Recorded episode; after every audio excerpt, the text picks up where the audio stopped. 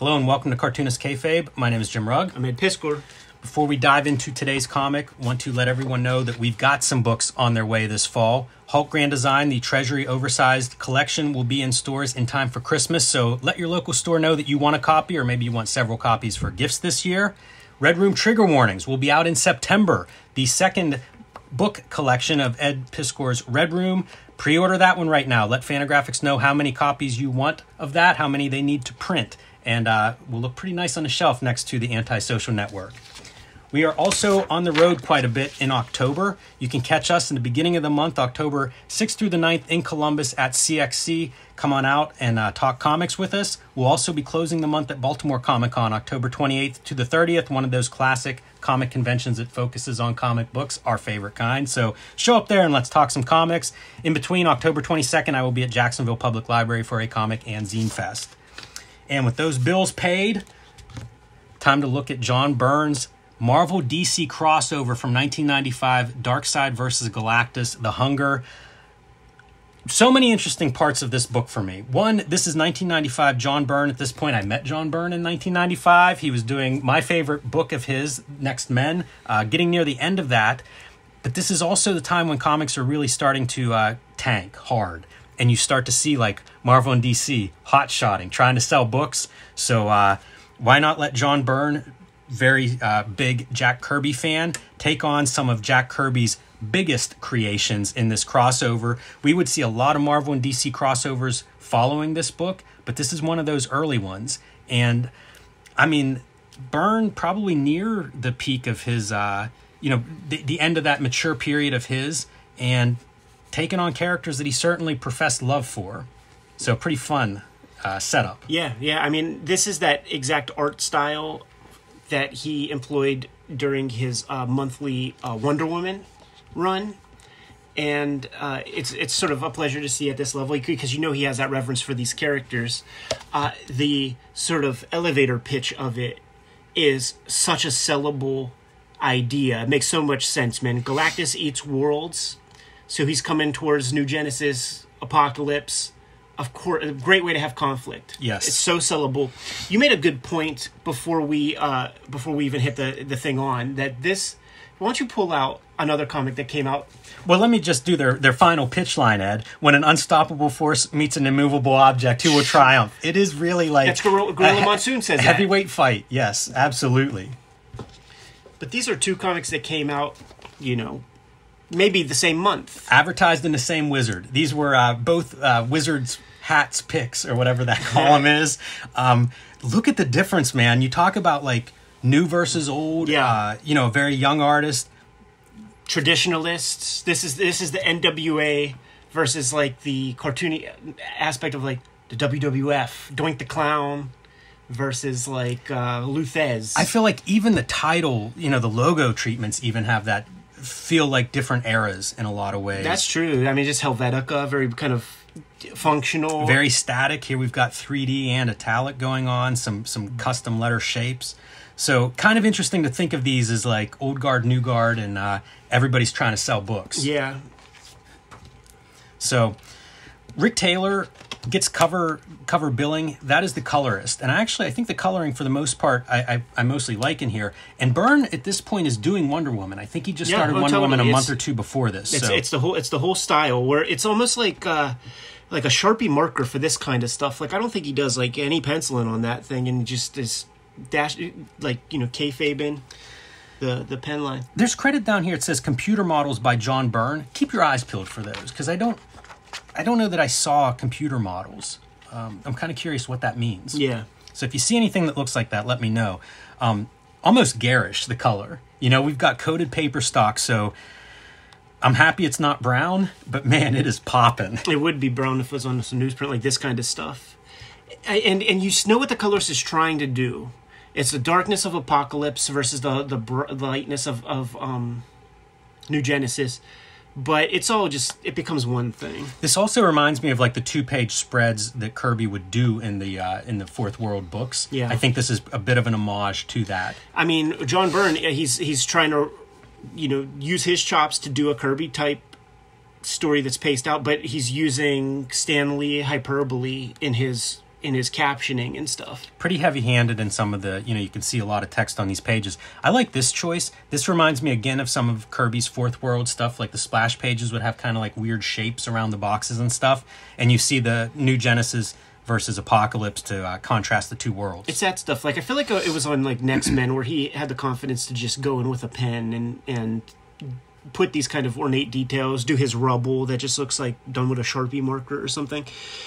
Yeah some of these marks to me are very inelegant yeah, he's just like being real functional. Yeah, very fast. And I think that shortly after this, he takes on Jack Kirby's Fourth World, uh, a monthly book that he does for DC for a while with these characters, which again, I think it's clear that he loves these characters. So you get a little bit of a recap on, uh, you know, who these characters are, the Fourth World, establishing it, rehashing the Jack Kirby history quickly. And then we have this coming up. The source is warning them because there is a destructive force on the way Isn't there always? it wouldn't be a comic book without it. And our first shot of Darkseid looking uh, squat and about as wide as he is tall here. just just a full chode mode. Piece of granite. Love the way he's written. What do you imagine you can tell Darkseid that he does not already know? You know, this evil dark god. Very distinct character. It's cool to see how he has developed since uh, Kirby introduced him. Some cool techniques that uh, John Byrne is using right there. Yeah, and be interested to see this in black and white. Like, is this even indicated the circle for the sun? Is that something that the colorist is filling in? Right. you know some kind of fun graphic inventiveness i think this inking is probably not people's favorite inking of john byrne Yeah, no, I mean like like that is crazy. but I, I think that his drawing is still here Oh, he he's he never loses a step with that. Like he he know he can build a figure and twist them up in any way he wants, man. He knows all where everything goes. this made me think uh, we looked at john byrne doing silver surfer book early in 19, 1980s and uh, a, a huge contrast to what we see here and uh, that book inked and finished by tom palmer sr who we lost this week so Yes. rest in peace tom palmer uh, but it, it did call to mind like a very different take on the character Now this feels like a little bit more thought went into this background, and you know try to not think about the color.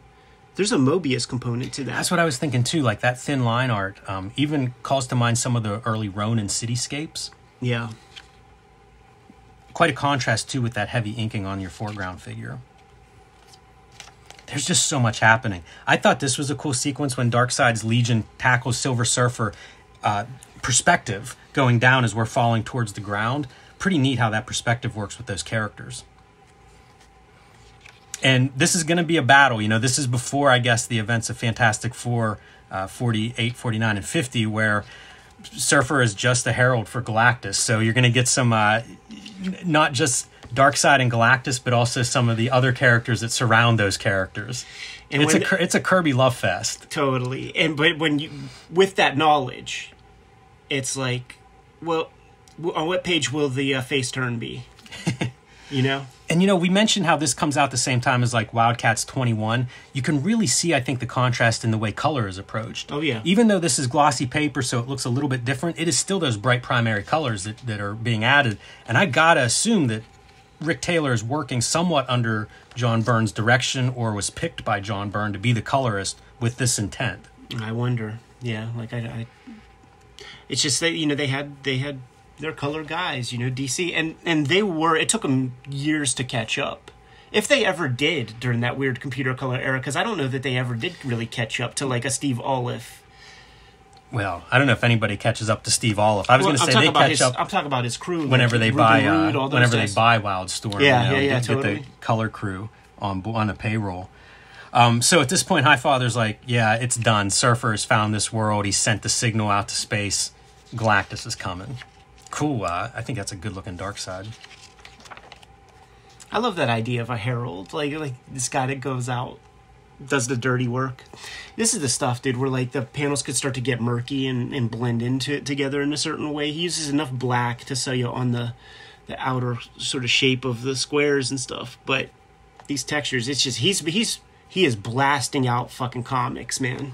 The texture on this page is really different to me. It is. I don't, I don't see that anywhere else. Yeah, it's it's um. He used it earlier, like on, on some of these explosive kind of things, but but he, he uses it exclusively for this kind of thing. There'll be another one or two of them. And the challenge with this kind of story is you do have to tell us who everyone is. I mean, maybe you don't, but that's how comics were made, especially then, and especially Byrne that had come through like the shooter era. So you get the origins of all these characters, this being the origin of Galactus, and you see him That's starting to emerge there. That's sick as hell. That's pretty neat too because you're color holding some of the like Kirby crackle I mean, to it's uh, the guy's yeah, the guy's sloppy. Like he's just cutting that line in. And there we go. Galactus in all his glory. I was looking at this and thinking about scale whenever you draw Yeah. these things, like how big this would be as your original piece to try to, you know, communicate the scale of this with nothing, no reference anywhere. So you just have to hold back on your previous pages to maximize whenever you're going to show this.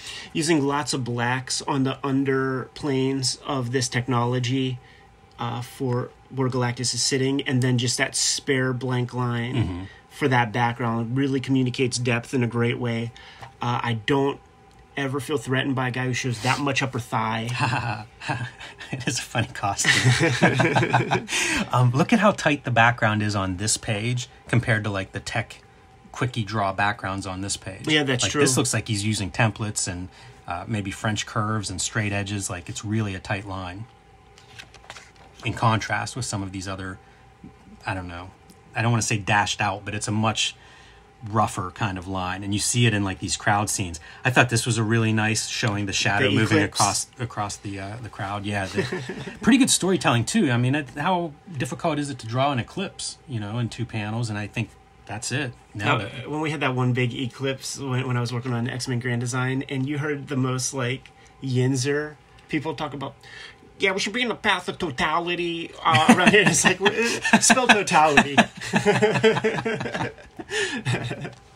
and galactus arrives it's great that he arrives on apocalypse and not new genesis because it sets up like now we're gonna fight kind of cool to see him like walking off as a giant and uh, all the defense that, that shows up does a good job with scale in a lot of these panels you know it feels tall that low perspective that worm's eye view perspective Not easy to draw.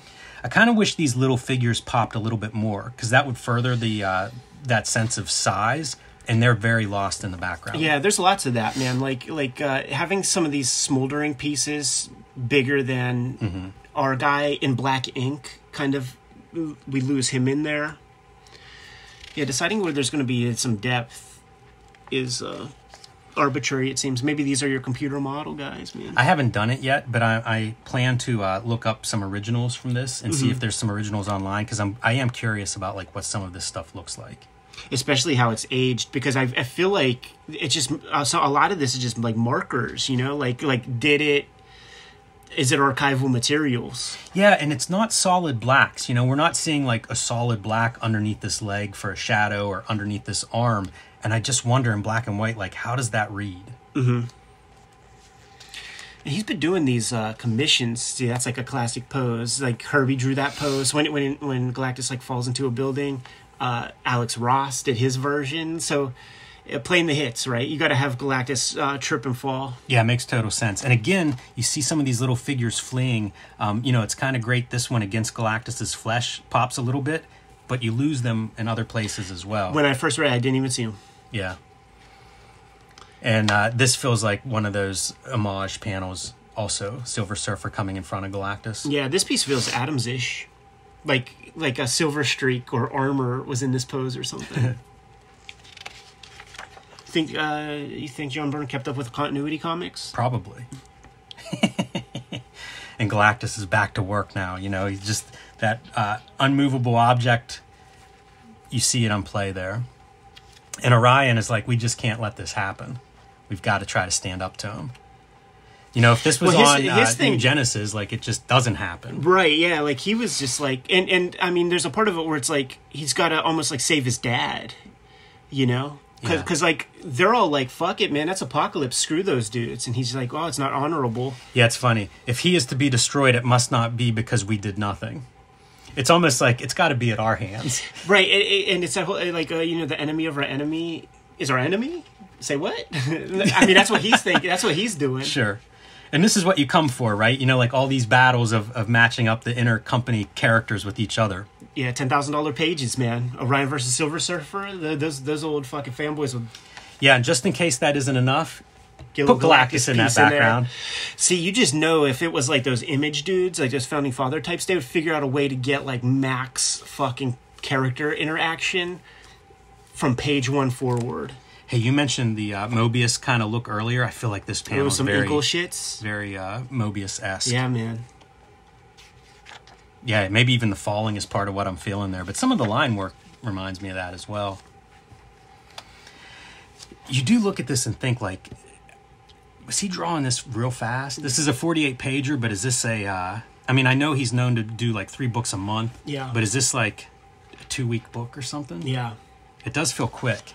Yeah, like you, you could imagine that he just like draws the outer shape of this stuff, and then you just go in there with your pen. You know, there's no perspective to it that you really That's have to true. abide by. So, like, you know, you just draw shapes. You could talk on the phone, Frank Miller, and set up uh, le- the Legend Comics imprint while you're fucking inking. Get a little bit of Silver Surfer background. Look at how strange that is. I wonder if that's a computer model. Yeah, maybe. Something looks weird there. There's a little something extra here by having feathering. Like he, he didn't do that on anything else. Even when it showed this kind of explosive stuff, he would have that drag that white media. Mm-hmm. But having like feathered uh, lines like that, he, he didn't do that before. I find this surfer doesn't look as metallic or like fluid as uh, my favorite surfer versions look. Right, and I think I think that's conscious, like because like Ron Lim was drawing it, you could never you couldn't tell Silver Surfer from Iceman, and that I don't know that that was Jack Kirby's intent. So he's he's going more Kirby ish. Okay. I'm I mean I'm just projecting here. Yeah. Yeah, it's a, it's kind of a different treatment. You know, like even having such dark blues on on Surfer feels mm-hmm. like something that's a little bit different. Again, I wonder like is he working with the colorist directing some of these ideas or not? Right. Never know who to give credit to on any of this. And Orion finally just Surfer's had enough. Like here's here's your cosmic power frying him. I always like that Orion is so ugly and clearly not of New Genesis because he has Harvey Pekar eyebrows. Ah, You know, like that's that's the only thing that makes him alien. that's hilarious. Kirby does kind of a better job. He makes him a little more go- gangly in the face and Yeah. stuff. Yeah, those eyebrows are great. It's almost like Desaad's Got eyebrows. the Pekars, That's funny. the Harv's rocking. And Black Racer shows up because Gotcha. Orion's about dead. So time to take away this warrior to the uh, to the afterlife. It's funny to think of Surfer and Skier. got, got to have this interaction, right? hey man, if Kirby kept cracking, dude, it would be fucking uh, snowboarders. and it's enough for Orion to recover. It's funny, it says Mother Box performs perhaps the least of her many functions. I don't know, man. That guy's about dead and, and brings him back to back not just to life, but in good shape. Like From- he's from- hundred percent. From one panel to the next. That seems like a pretty major function. But they're underimpressed by it all. And momentarily, they wake up Surfer's history. They, they let him know what happened and turns on Galactus briefly, something that Galactus doesn't care for. And it's finally like Darkseid has registered a hit on Galactus, pissing him off. And this is another one of those kind of unusual marks there. I'm glad that this is not what Surfer became. Just like a uh, gradient Entity or something? outline. Yeah. yeah, I, I could see that. I could see people doing that, and it's not something I. I'm glad it didn't go that direction. Right. But finally, we uh, we're getting down to what we wanted, and uh, the Omega effect. Erase you from this plane of existence. Well, that doesn't work. And what we eventually come to learn is this is a dead planet. There is no life force on it. And of course, Darkseid knew that. So what the heck? And he just uh that's Darkseid, right? Yeah. Just pretty much messing with this guy. It's been consumed by the by the fury of the fiery pits. No life energy on this planet. Why did you fight me? This is a uh, a pissing contest. It is, man. And uh, two of the great, you know, Kirby gods that were so misused that they are, are rendered impotent. Like in that Superman comic that John Byrne made, literally Darkseid allows himself to like, you know, go into somebody's apartment, sits on, sits on the chaise lounge, and is like drinking a goblet of wine, and has a VC a VHS tape of like That's Big Barda fucking. Like that's what Darkseid was reduced to. And these are guys like when you read that first Galactus comic, it's like you can never if you ever bring him back, it diminishes. Every time you bring him back and defeat him, it diminishes, diminishes him. Yeah. And that's been what, decades? Same That's- with Darkseid? Yeah, that, it's interesting to think of those guys as impotent in some way because like that's what Darkseid is saying is like we do what we must do. Like they're they're not pawns, but they're they're not masters of themselves either. Yeah. It's like they're uh I don't know who they are, they're characters and they can't escape that. It's kind of kind of a strange comic, right? Yeah, and it's it's you know the best you could do under the circumstances with these with these fucking intercompany things. Nobody can let their guy be be uh could lay down for the job. Yeah. You know, like they all have to be powerful. It always has to end with status quo. Like that. That's the cool thing about that Spawn uh, Batman, because like, say what you will about McFarlane, he identified a difference, something that they could do that's a little bit different, and he al- allows his guy to lay down for the job at the very end with that battering thing, and he was able to fucking milk it in his own comics for what became a continuity point with the shoelace in the face Right. for years and years, and and you know why'd that happen? Because because Batman did it. Makes me want to uh, check out like Thorion. The uh, I get sucked into these crossovers now. We had that crossover episode where I'm like, they're all bad, and they all are kind of bad, but it's also I don't know. There's We- a there's a there's an allure. there's a siren song in these crossovers for me. Now we didn't put it out, but we did Thorion. Did we? We did. It, the video isn't live. That's funny. It's what, but it's you know, it's one of those extras that we did at the Uh, time. or maybe we'll do a back to back on those two then, because Yeah. it's uh, similar similar territory in some ways. True, it's true. Certainly, man. the, the the Kirby. You know, it's another Kirby love letter to this cosmic Kirby. I, you know, we'll have no problem looking at some more amalgam books. it's coming you know like as we get into especially in wizard into the late 90s there are so many of these crossovers like it really is like and not just marvel dc right like we've got image marvel books we've got image dc books uh, it's just trying to sell comics Every time I go into the little back room, man, to to couple together some future episodes, Spider Boy's staring me in the face. He's looking at me always, dude.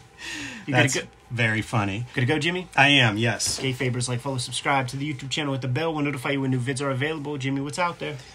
Hulk Grand Design, the oversized Treasury Edition, is now available for pre order in your comic shops, online, at your local bookstores. Tell your library to get copies. It'll be out in time for Christmas, so it's the perfect gift. There's a lot of extras, and uh, that fluorescent green cover is going to look great underneath the Christmas tree with a red bow on it. So pick that up now and join me on patreon.com slash jimrugg, where you can see a lot more of my comics and art.